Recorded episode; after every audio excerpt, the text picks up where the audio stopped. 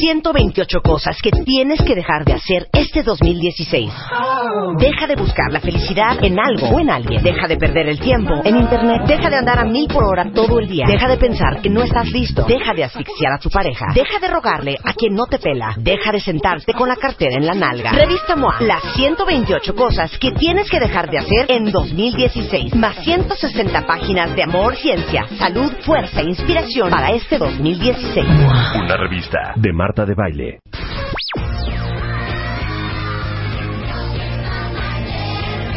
Bebemundo presenta. Why don't you all... Bueno, Ana Serrano, que no vino hace tanto al programa, ella es, eh, digamos que, no solamente directora del proyecto del Centro de Estimulación Oportuna, eh, también es parte de la Fundación de Apoyo a Familias en Primera Infancia de I Comunidad. Déjenme decirles que Ana es doctora, tiene un doctorado por la Universidad de Chicago en educación comparada. Ha escrito más de 15 libros, entre ellos el de Ayudando a Crecer de 0 a 3 años, el de Ayudando a Crecer de 3 a 6. Es, in- es especialista en inteligencias múltiples, en estimulación temprana, en competencias e inteligencias. Y el día de hoy vamos a hablar de algo que nos prometió nos traería la última vez que viniste, Sí, Ana. y aquí estamos con todo gusto. Tipos de crianza alrededor del mundo. Porque Ajá. quiero que les expliques qué es tener un doctorado en educación comparada. Mira, es de pronto el estudiar cómo las culturas pueden variar en la manera de educar a los niños y la forma como inicial realmente es cómo se educan a los bebés. No sé si te ha pasado que te enfrentas a una persona oriental y tú lo saludas de una manera y él te saluda de otro. O de pronto el desconcierto del italiano que te da dos besos y que dices, a ver, ¿cómo dónde quede? La verdad es que todo eso se remonta a patrones de crianza. Y esto empieza desde el embarazo. O sea, desde el embarazo tú tienes como una impregnación cultural importantísima que te hace ser un agente diferente. Hay una anécdota muy curiosa de, por ejemplo, el disgusto por el ajo. Es como muy, es como innato. Tú ves que los bebés se acercan a olores dulces y a sabores dulces y se alejan del ajo. Pero si mamá lo tiene en su dieta, el ajo como algo así súper preferido, les gusta. Entonces, hay como toda una primera, digamos, impregnación cultural desde el bebé, desde el útero. O sea, si yo estoy eh, embarazada y vivo en la Polinesia francesa y la leche de coco es y el aceite de coco y todo el coco en todas sus formas es parte de mi alimentación, el niño ya tiene una predisposición a aceptar el coco. Absolutamente. Y esto no nada más en sabores, Marta, es padrísimo. Hay un autor que es de mis mega consentidos que se llama Berry Braselton, que es un gurú en este campo y está grande, pero la verdad es que es maravilloso todo lo que ha producido. Y investigó a embarazadas africanas, mexicanas y de Estados Unidos. Y desde el útero son diferentes los bebés por la- el tipo de vida que llevan las O mamás. sea, danos ejemplos. Impresionante. Por ejemplo, la mamá mexicana es muy pausada en su respiración, pero al mismo tiempo tiene mucho movimiento. Esto hace que en el útero el movimiento del bebé sea muy pausado. En el momento en el que nace, fíjate, pasa algo impresionante. Puede pasarse 30 minutos sin perder temperatura, cosa que no podría pasar con un niño gringo, por ejemplo. El niño africano tiene movimientos muy rítmicos que un poco presagian el megarritmo que tienen los niños negritos al nacer. Y en cuanto nacen, la mamá los súper estimula en movimiento. Se sientan a los cuatro meses, gatean y caminan a los nueve meses y tienen un patrón también de aprendizaje súper impresionante, pero tienen como un precursor desde el embarazo. Y el norteamericano es muy norteamericano. O sea, finalmente tiene movimientos como muy de un, de cómo será un niño norteamericano, motriz, explorador, porque eso empieza a impregnarse desde antes. Entonces, de verdad es asombroso lo que puede pasar. No se diga además, pues todo el mundo emocional que impregna a, este, al, al bebé por nacer desde el embarazo. Oye, pero qué interesante, porque ¿cuántos de ustedes no ven a un negro bailar y dicen, es que no manches ¿Cómo bailan dónde? estos? Lo traen en la sangre. Lo ya, traen en la sangre, esto será genético, esto es ADN, seguramente tiene una parte Es genética. la combinación. Pero también el embarazo de esa mamá. Claro, es lo que se llama epigenético. Tú tienes la proclividad genética, pero el ambiente te lo detona, me explico, el ambiente te lo enciende y es totalmente natural para ellos. ¿Qué otras cosas se definen en el embarazo? Mira, pues la parte afectiva es muy este, importante también. Hay distinta, también hay como susceptibilidad diferente, porque tú tienes, puedes nacer muy, puedes tener como una naturaleza muy sensible o menos sensible, pero toda la aceptación afectiva es importantísima. O sea, la, la carga, digamos, como emocional, sí pasa al, al bebé. La, este, los olores también, a pesar de que no huele, digamos, no tiene como libre la, este, las fosas nasales, las partículas del olor como que giran a todo alrededor de la este del útero. Entonces en ese sentido también tienes impregnación. La música es otra cosa que realmente pues tiene como una un toque cultural diferentísimo y el niño reconoce también la música. No es que lo reconozca como un adulto pero hay una cierta familiaridad. Entonces bueno esto a nosotros nos lleva a tener un programa que amamos en este tanto en proyecto Day como en Day Comunidad de ayudar a la mamá que tenga conciencia de esto desde el útero y que le enseñe que le pueda bueno no que le enseñe que se conecte con su bebé por nacer. por eso, no sé si a ustedes les ha pasado cuenta bien, seguramente a los que han ido a terapia alguna vez lo han vivido. Pero en terapia, sobre todo cuando vas a terapia por tus hijos, el terapeuta siempre te pregunta, ¿cómo fue tu embarazo? Exacto. ¿Estabas a término con él? ¿No estabas a término? ¿Estabas muy desconcertada? Siempre hay ambivalencias, Marta. O un niño deseado? ¿No? ¿Cómo fue tu embarazo? ¿Estabas estresada? ¿Pasaste por momentos críticos? Porque todo eso sí impacta al bebé. Todo eso impacta al bebé. Entonces, pues tenemos una misión de verdad como para favorecer la paz en este país, para abrazar a las mamás embarazadas desde el principio y ayudarlas a que lleguen a términos con su embarazo. Bueno, hablemos de las Islas Goto. Bueno, eso es, también me encanta y eso también es un dato de Braselton que fue a hacer la investigación a las Islas Goto. En las Islas Goto, la embarazada está súper apapachada. O sea, toda la familia la consiente porque, bueno, pues es un ser especial porque está a punto de dar a luz. Entonces, cuando da luz la tratan como bebé. Le dan de comer en la boca, la masajean, la envuelven. O sea, no hay depresión. No hay, es que has dicho tal cual, no hay depresión postparto por lo mismo. Claro. Entonces, tú te das cuenta de lo que es la red de contención alrededor de la mujer. En esto, de verdad que es impactante lo que puede hacer una familia extensa alrededor de una familia en primera infancia. Fíjate que hay un autor también de mis consentidos que se llama Bruce Perry, que eh, narra como la dificultad de, recuperarse ante la tragedia de un niño en un tsunami versus un niño en el, del huracán Katrina. Y se recuperaron mucho mejor los niños del tsunami por la familia extensa. Y en eso, Marta, tenemos la verdad una maravilla en México que es la familia, la presencia de la familia extensa. Eso es algo que de verdad hay que propiciar, hay que apreciar, hay que agradecer en la presencia de la abuela, la abuela, la madrina, la tía, la vecina, la amiga, porque de esto, la verdad es que varía muchísimo la salud mental de la mamá y por otro lado la parte de la, este, pues también del mismo niño que se sienta contenido, que no tenga un lazo afectivo único nada más con su familia nuclear, sino también con su familia extensa. Entonces, realmente es algo en donde México estamos muy bien, digamos, en esa parte como de cobijo, ¿no? O podríamos mejorar en ciertos sectores, por supuesto. Es como tener conciencia de esta parte de la función del grupo. Claro, es que uno pensaría que criamos a los niños igual o un poquito diferente por cuestiones, no, de, creencias educativas, más que un tema cultural. Pero lo que explicabas la vez pasada, Ana, es que al final, sin darte cuenta, parte de la crianza a tus hijos es prepararlos para lo que les va a tocar vivir. exactamente, mira, la cultura es como si hiciera una adivinanza, qué tipo de vida va a vivir este niño y le doy herramientas para sobrevivir, ¿no? Por ejemplo, te comentaba de los esquimales que son como muy laxos en su este, disciplina porque una desobediencia creativa podría llevarlos lejos a explorar los espacios. Tienen entre 20 y 30 maneras de nombrar el blanco y uno diría, bueno, qué padre, lo que pasa es que esto es parte de su ecología, el entorno es blanco y frío, Pero, sin embargo, el tener la finura de distinguir un blanco, digamos, delgadito de un blanco no tan, por supuesto que no sé renombrar, un blanco más azul, pero un blanco puede más ser amarillo, más peligroso gris, claro. porque puede ser un lugar en donde se pudieran caer, que donde el hielo, el hielo esté delgado. O sea, el conocer los lleva a adaptarse y a sobrevivir. Entonces, literalmente la, la sociedad les da herramientas a los niños para poder sobrevivir en el, en el entorno, como si les diéramos una maleta, digamos, de herramientas de sobrevivencia. Claro, ¿no? entonces los niños esquimales les enseñan los 30 colores o las 30 tonalidades de blanco para que sepan, ese blanco es un hielo que se puede partir y te vas en el hoyo. Es peligroso, o sea, Este- es este blanco está muy aguado y te puedes caer en un precipicio. Absolutamente ¿No? adaptativo. Este blanco puede ser un oso polar. Ajá. Este blanco no sirve para hacer un iglú. Ajá. ¿No? Fíjate, hay, hay otro ejemplo que es muy curioso y es este, los inacantecos. Esto también viene de Braselton. ¿no? Si un niño es muy inquieto, es algo que la verdad en nuestra sociedad premiamos como in- inteligente, como chistoso, como chispa. Lo tratan como enfermo. Entonces lo tratan con hierbas y le, este, con cantos, así para que se le quite lo inquieto.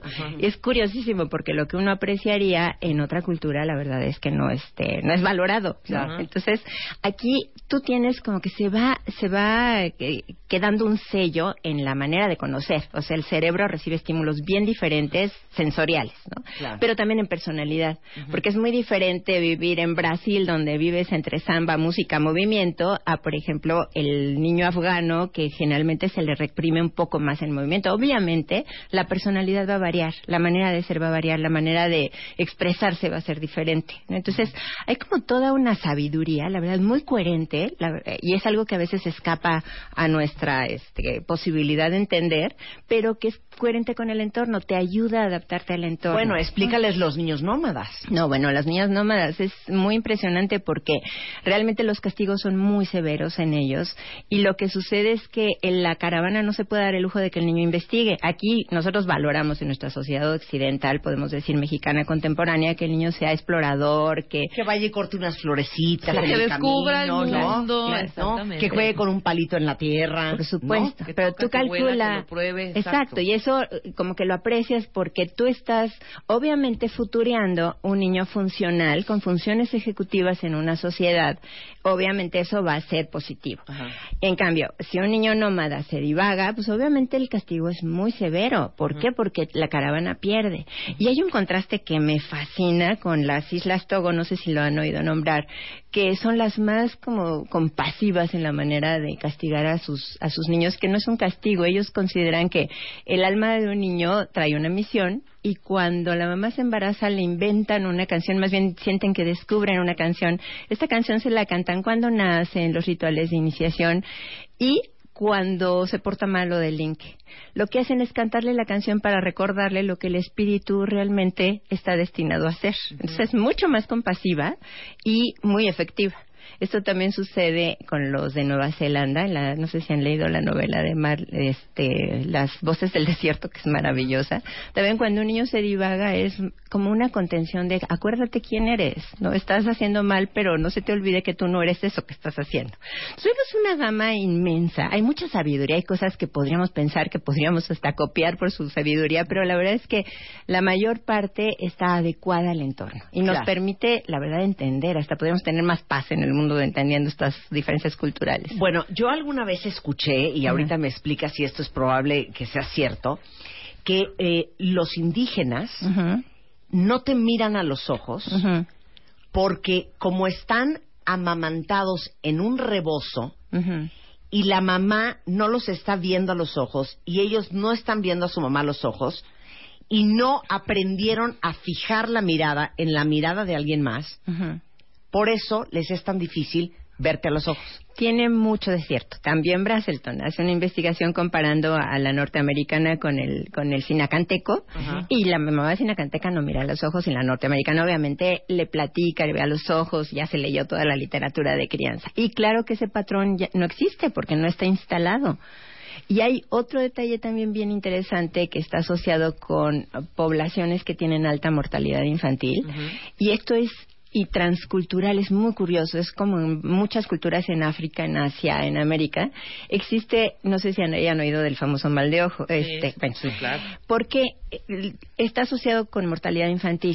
Le protege al adulto en involucrarse afectivamente, en engreírse, como, como se podría decir, con el bebé, sí tiene pocas probabilidades de sobrevivencia. Entonces se asocia con mortalidad infantil, que es muy asombroso. Entonces, o sea, espérame, yo no veo al niño a los ojos para no conectar con él. Para no conectar con él, pero es, inconsciente y es cultural. Es totalmente por ejemplo, en, eh, en, Kenia, los adultos no voltean a ver a los, a los bebés recién nacidos a los ojos porque es, es una forma de autoridad. Porque si yo te miro, yo conecto con el espíritu y entonces me va a ser mucho más difícil después disciplinarte, disciplinarte. entonces no te miro a los ojos, no miran los niños a los ojos. Puede ser como, finalmente va teniendo como colorido y connotaciones ya como del entorno, pero finalmente vas descubriendo que todo esto tiene pues esas raíces y ese arraigo y esas creencias como tan tan este profundas en las en las comunidades que nos hacen ver estas diferencias asombrosísimas. No creerían lo que pasa en China y en Vietnam para entrenar a los niños a dejar el pañal y aprender a controlar sus esfínteres. Es una maravilla. Es algo súper interesante que de eso vamos a hablar después. Y imagínense ustedes que para ser tu hijo fuerte y valiente, lo avientes, ¿no? De 15 metros de, altura este, para que lo cachen abajo, para que se haga este fuerte y, y, con suerte. Y con, suerte, exacto. De eso vamos a hablar regresando. Antes de irnos a corte, les digo eh, un par de cosas. Número uno, para todas ustedes que son mamás de hijos chiquitos o papás, y antes de que empiecen a llenarse de carriolas y carritos y triciclos, hay una opción divertidísima y súper práctica que se llama Smart Trike, que son triciclos que van creciendo con sus hijos. O sea, los pueden usar desde los 10 meses de edad para llevarlos a pasear a cualquier lado. Este tiene una tecnología que se llama touch steering, la cual hace más fácil manobrar este triciclo y este son fabricados de material altamente durable y además se convierte después en el primer juguete de sus niños, los va a ayudar a desarrollar muchas habilidades, lo venden en las departamentales y se llama Smart Trike. Hacemos una pausa y volvemos, no se vayan.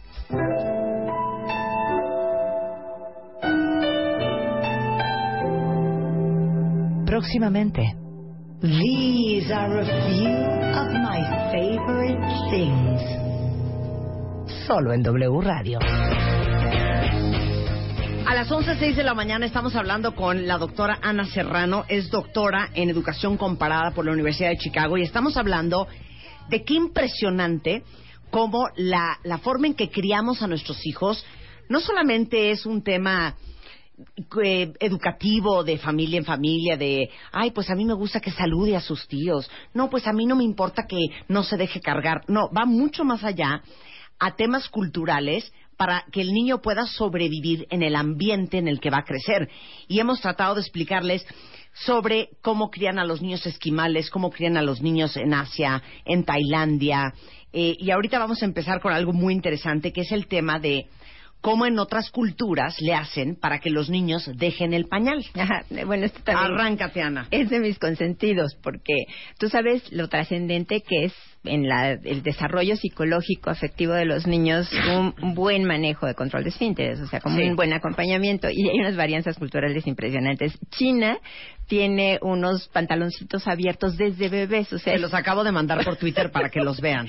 Es curiosísimo, puede ser hasta muy elegante ahora que ya China está como más moderno, pero de todas maneras está el hoyo y tú ves las pompas del bebé desde chiquitito. Entonces, en el momento en el que necesita, hace, la mamá incluso lo, lo este, inclina sobre el pavimento, hace, y pueden seguir caminando. Cuando van caminando, van haciendo en el camino.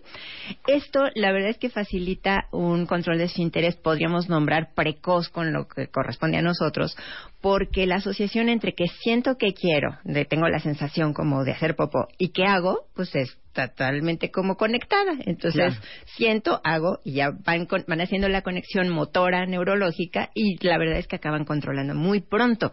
¿no? Es curiosísimo. Más pronto que un niño que usa pañal hasta los mm, tres años. Y además con estos aviones de pañales que tenemos ahora, claro. que no permiten que sientan nada, pues miran, la verdad, bien por la comodidad, pero mal por el proceso, digamos, de aprendizaje de los niños. ¿no?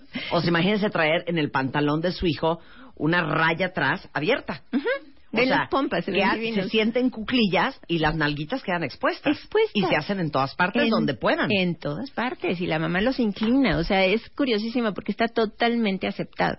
La India también es precoz en su este, control de esfínteres y esto está asociado con los masajes. Hacen masajes al cuerpo enterito, entonces el cuerpo se conecta. Esto obviamente tiene una connotación cultural en donde está ahí la, coten- la contención de la cultura. No podríamos practicar esto en México porque no tenemos la mística los mexicanos, ¿no? Pero Sí. realmente está también como muy de la mano de lo que de lo que se estila allá. Y en Vietnam usan un silbatito, ¿no? Como cada vez que el niño este la mamá cacha como que está haciendo le sopla el silbatito y entonces ya el niño este acaba haciendo. Empieza ahora sí que como Pavlov, Ah, por asociación de ideas. Entonces los niños logran dejar el pañal a los nueve meses. Exacto. Este ¿No? es un artículo del Joelin for You, de Global Citizen, que la verdad es que también recomiendo muchísimo. Es de verdad muy, muy divertido ver las diferencias culturales. Ahora, todo el mundo está horrorizado de un video que les acabo de mandar de una práctica que se hace en Solapur, India. Ajá. Que, bueno, platícanos de la práctica y por qué. Es asombrosísimo. Aquí lo que hacen, que la verdad es sí hay una sensación así como que es una salvajada. De una torre de 15 metros, al bebé se le toma por este de cuatro puntos de dos manos, dos pies, se sangolotea un poco y se avienta a un lugar en donde lo cachan en una especie como de tumbling. Un grupo, el grupo como de sabios del pueblo, de hombres del pueblo, y le cantan mantras. Esto, la verdad es que uno lo ve y está espantoso porque el bebé llora y este, quién sabe qué huellas dejarán por ahí. Pero lo que es muy interesante es como la mística que lo acompaña. El grupo dice que es como un deseo de suerte al niño, porque bueno, pues obviamente que, que caiga bien en su lugar, y de valentía y de fortaleza. O sea, esta sensación de que los niños necesitan fortaleza para la vida, de alguna manera lo provocan así. Y quiero pensar que compensa un poco el horror de la práctica, que sí me parece como muy compleja, el hecho de que haya tanta convicción de que está bien y de que el grupo sostiene, o sea, el grupo de hombres fuertes de la comunidad, junto con el mantra, le da como un nivel, digamos, de sentido diferente del que podría tener una aventura loca aquí en México de hacer semejante cosa. Entonces, realmente podemos ver que hay una cierta explicación de contexto, ¿no? Que te lo explica, pero sí, la verdad es que los videos están muy impactantes y los bebés no la pasan bien. O sea, no vemos al, al bebé relajado diciendo, ahí voy a mi viaje, este, bien. Cero. Y curiosamente, Pero yo no entiendo cómo no se desnucan. bueno, la verdad es que sí caen, no caen en rígido, caen este como con En un una sábana, ¿no? Ajá. Y es en estos días, Marta. Son los primeros días de diciembre este ritual. Qué cosa más espantosa. Sí. Fíjense lo que son las culturas y la forma de criar a los hijos. Por un lado, eh, por ejemplo, eh, en una tribu amazónica, las niñas, a partir de los 10 años de edad, tienen que hacerse cargo de su casa, porque como a los 12 o a los 13 se van a casar y van a tener hijos, es parte de su preparación. Por supuesto. Aquí, fíjate, está implícito como una definición de qué es un niño, cuánto dura la niñez, qué derechos hay en un niño y en una niña, qué actividades son las pertinentes, cómo aprenden, ¿no? Y esto también te llega a justificar este tipo de trabajos, ¿no? Hay muchas culturas donde los hermanos son cuidadores, bueno, incluso Claro. en nuestro mismo México, ¿no? Pero fíjense qué chistoso, en el Reino Unido es ilegal que un menor de 14 años cuide a otro niño sin supervisión. fíjate las diferencias, o sea, y es este asombroso. Hay otra anécdota muy curiosa de Dinamarca que este que mar- que señala Shannon Ralph y es que está perfectamente permitido en la- los restaurantes de Dinamarca estacionar las carriolas con todo y bebé afuera del restaurante Y no mientras se roban a los niños. no, no se los roban y nadie nadie se agita porque no pasa nada. Obviamente, o sea, ahí este pues están adaptados a un bueno, ambiente. ahí les va ¿no? otra, que es esto que se llama este the family bed o el colecho. Ajá. Los japoneses no entienden, no no no les entra en la cabeza como en otras culturas dejan a que los bebés duerman solos en sus cuartos. Así es. Pues los japoneses duermen con sus hijos. Claro, claro, y esto está bien. O sea, fíjate que aquí lo que a mí me, me confronta un poco es cuando importamos prácticas sin estar convencidos al 100 y sin ser así. O sea, cuando la verdad es que yo soy totalmente natural y me encanta la este este tipo de creencia, bueno, no podría ser mejor. Lo malo es como que ya vi algo muy mono que a lo mejor está bien, pero mi estilo es occidental, independiente, colisiona, me explico. O sea, también nos ponen una autocrítica. De pronto hay patrones culturales contemporáneos. También ahorita estamos creando cultura. Por ejemplo, el abuso de las sillas, ¿no? El abuso de este de algunos aparatos, el el, el exceso de exposición a tablets, son, pues, digamos, modernos, ¿no? Son patrones culturales actuales que están dejando una huella también en interacción en cerebro y en corazón de los, de los niños. Entonces, pues esto es muy padre porque te da respeto cultural y por otro lado te da autocrítica de realmente estoy preparando a mi hijo para que viva la vida aquí que va a vivir, Claro, ¿no? claro. A Otra cosa que me parece súper curiosa, y es más, creo que estoy totalmente de acuerdo con eso. Ya saben que los países de primer mundo, sin duda, son todos los países escandinavos. Noruega, Suecia, Finlandia. Bueno, los niños noruegos van por primera vez al colegio a los siete años de edad. Muy bien. O sea, de los cuatro a los seis los puedes llevar a un colegito, pero lo único que van a hacer es Jugar. jugar, y socializar. Claro. Tal cual. Hasta los siete años, seis, siete años, empieza oficialmente el colegio. Así es, así es. Y eso está bien. O sea, fíjate que hay muchas cosas que casan como con la investigación contemporánea del cerebro y que podemos decir, bueno, está está muy bien si es importable. Hay otras que son totalmente como este domésticas, ¿no? Otro tema que es bien interesante y bueno, aquí vuelvo a recomendar el, el este DVD Babies, ¿no? De este, Thomas Balmé. Los franceses la verdad es que son como muy cultos en este tema y son muy buenos investigadores. El- eh, hablan de la diferencia entre un negrito, una japonesa, una niña de San Francisco y el- un niño de Mongolia. Y por ejemplo, el, el tema de la desnudez, ¿no? Pues todo el mundo está con una naturalidad impresionante y la mamá es capaz de darle de comer a dos, a uno conocido y otro desconocido que ande por ahí.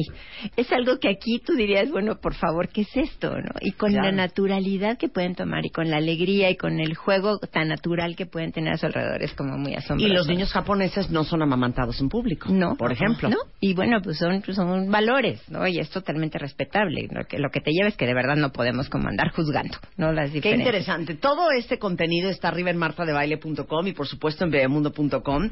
Eh, si quieren aprender de cómo educan a bebés en otras culturas, Ana Serrano, como siempre es un placer tenerte en el programa. Encantada de la vida. Marta feliz y platiquemos también del artículo que salió de este mes en Bebemundo de hacer juguetes. La verdad es que está está muy lindo, es el artículo de portada para que le hagas juguetes a tu bebé y no gastes tanto en este mes, ¿no? Entonces, Literal son juguetes hechos en casa, Así es. regalos increíbles sin gastar tanto dinero. Así es. Para que lo vean, está padrísimo. Así ¿Qué van a encontrar? que van a encontrar, pues bueno, le van a poder hacer tableros activos, cajas, este, cajas lógicas, títeres, cosas que son súper sencillas de hacer, que no necesitan ninguna habilidad así como extraordinaria, porque viene el paso a paso y que van a poder realmente como darles un regalo muy significativo a los niños y a la vez hacer criterios, porque a lo mejor quieren comprar, es válido comprar, pero comprar como con este conocimiento de causa, que no sea nada más una cosa que no tenga como un buen fundamento. Muchas gracias, Ana. Un Muchas gracias a ti. Oigan, y déjenme decirles que apa- apa- aparte viene en Bebemundo de este mes que estamos celebrando este año los 15 años de Bebemundo,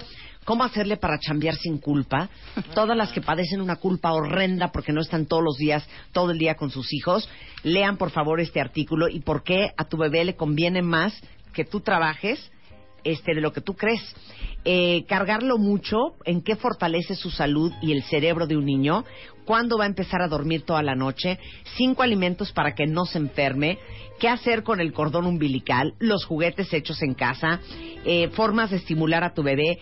De veras, eh, tiene cosas súper lindas, el significado del árbol de Navidad, para que se lo aprendan y se lo puedan contar a sus hijos. Viene moda de bebés. Y bueno, todo el tutorial de cómo hacer juguetes hechos a mano por ustedes para sus hijos. Eh, hablando de desarrollo, hemos hablado mucho últimamente del tema de la proteína y el desarrollo del cerebro de un niño. Y dos cosas les quiero decir. Para todas las mamás que tienen hijos que ya tienen más de un año en adelante, saben que la nutrición es súper importante, no solamente la cantidad, sino la calidad de los nutrimentos. Y hemos hablado mucho, les digo, del tema de las proteínas, que es un nutrimento súper importante para los niños porque apoya no solamente el, eh, crecimiento físico, sino también todo el desarrollo de anticuerpos, la formación estructural corporal. Eh, se encargan también las proteínas de absorber, de que tengan la capacidad del niño de absorber otros nutrimentos.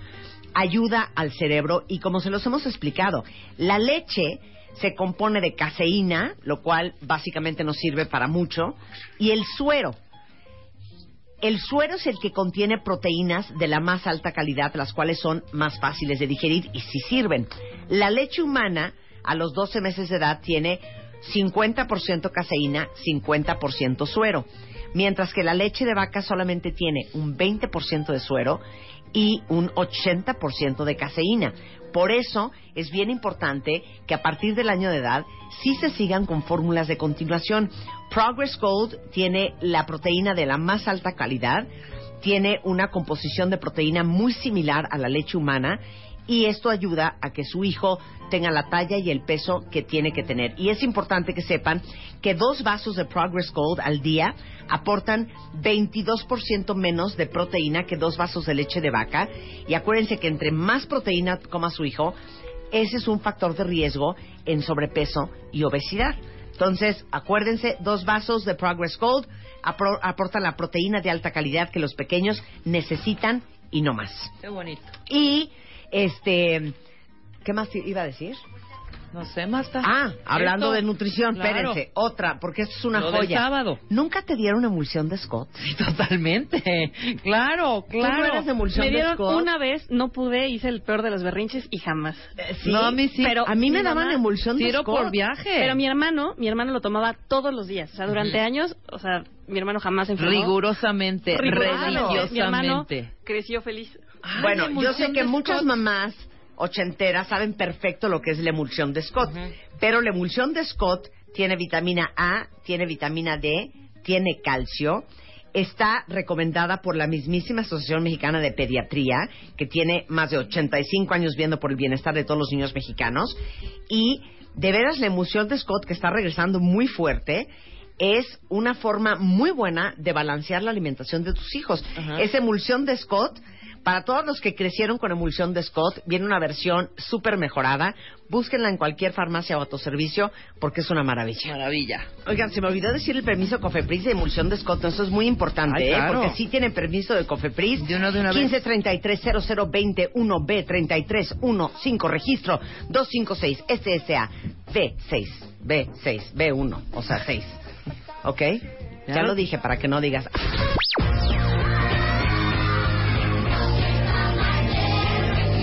Bebemundo presentó. 128 cosas que tienes que dejar de hacer este 2016.